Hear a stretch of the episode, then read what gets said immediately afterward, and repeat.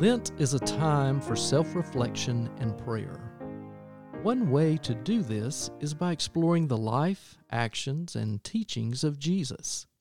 First Baptist Church of Athens, Georgia, offers these devotions for your Lenten journey.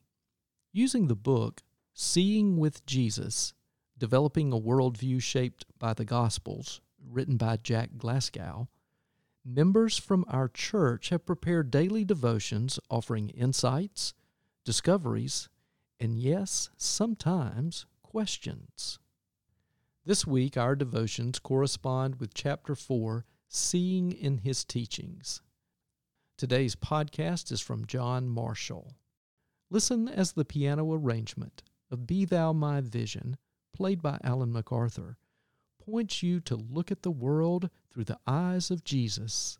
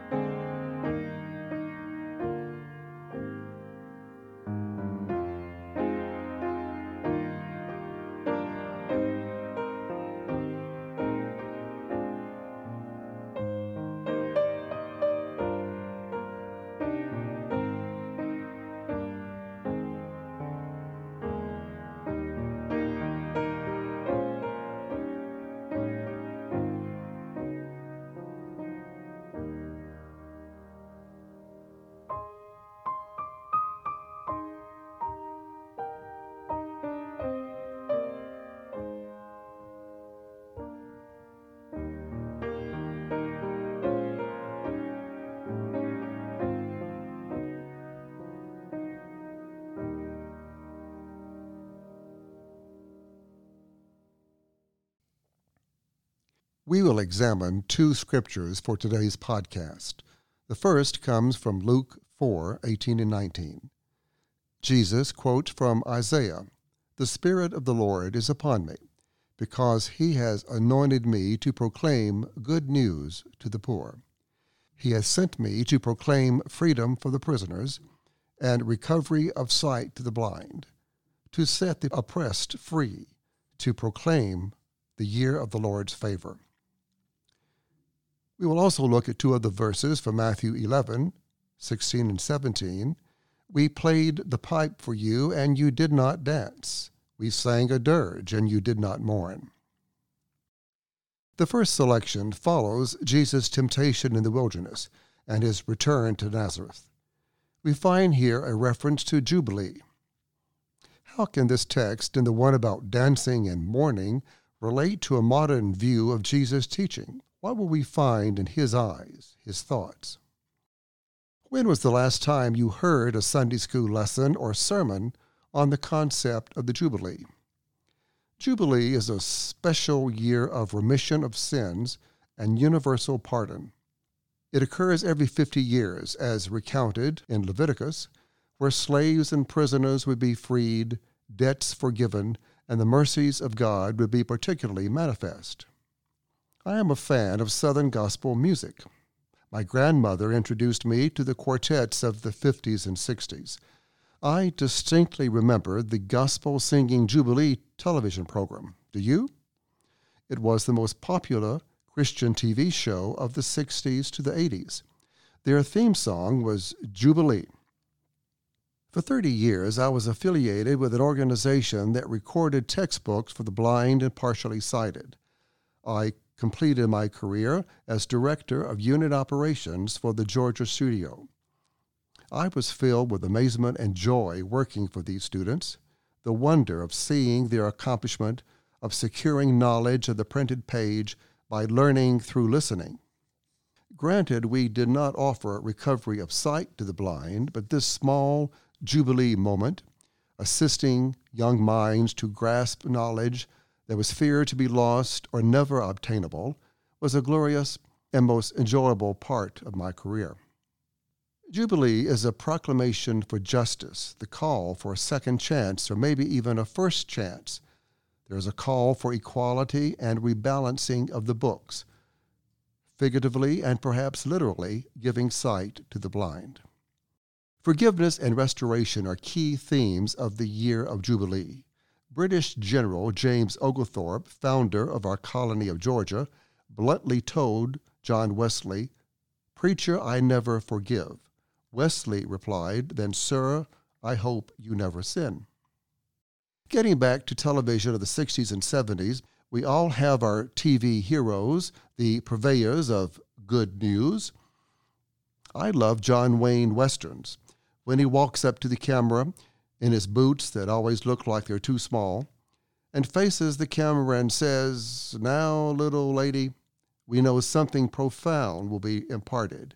And then there is Matt Dillon. He is quiet and shy, slow to anger, but many a time I heard him bestow great wisdom to Miss Kitty, Doc, Quint, Chester, or Festus. And don't forget the wisest sage of all from 80s TV, Rose Nyland from The Golden Girls. Once Sophia asked, "What is it with you people? All you ever had was happy times. How about death? Did you ever have happy times then?" Rose smiled and said, "Yes, actually we did. It was a chance to get together and remember other happy times."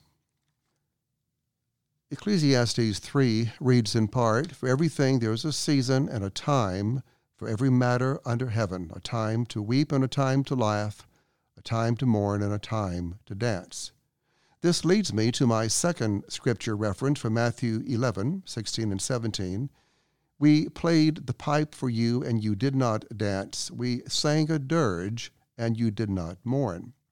Can you imagine as a child playing games, pretending to be at a wedding or a funeral? A comparison has been drawn between John the Baptist and Jesus' ministry and offers the idea that John's ministry is like a funeral, gloomy and stern. Jesus, however, is exhibiting good news, words we found in Luke 4 earlier. The Interpreter's Bible suggested that it is easy to make religion a game, but there is a positive truth, the joy of the good news. Jesus had watched with a smile while children wailed and danced at play-like weddings and funerals.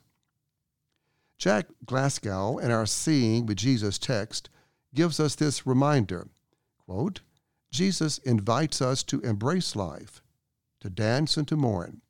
Get in the game, dance the dance, sing the dirge," end quote. I may add, be a part of the good news.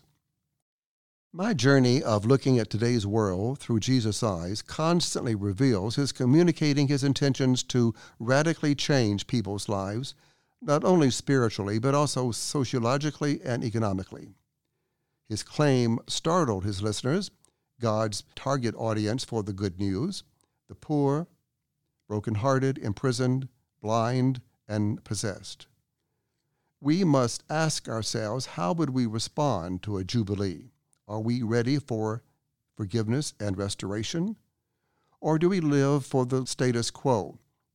Are we willing to rethink and even reinvent our ideas about who is welcome in God's kingdom?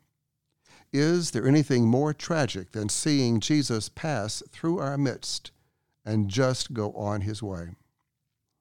Dear Lord, we end with a prayer for you to forgive us our debts, strengthen us to be free so we can restore and set others free. You know it may take a long time and be hard work, but you hold out the offer. Amen.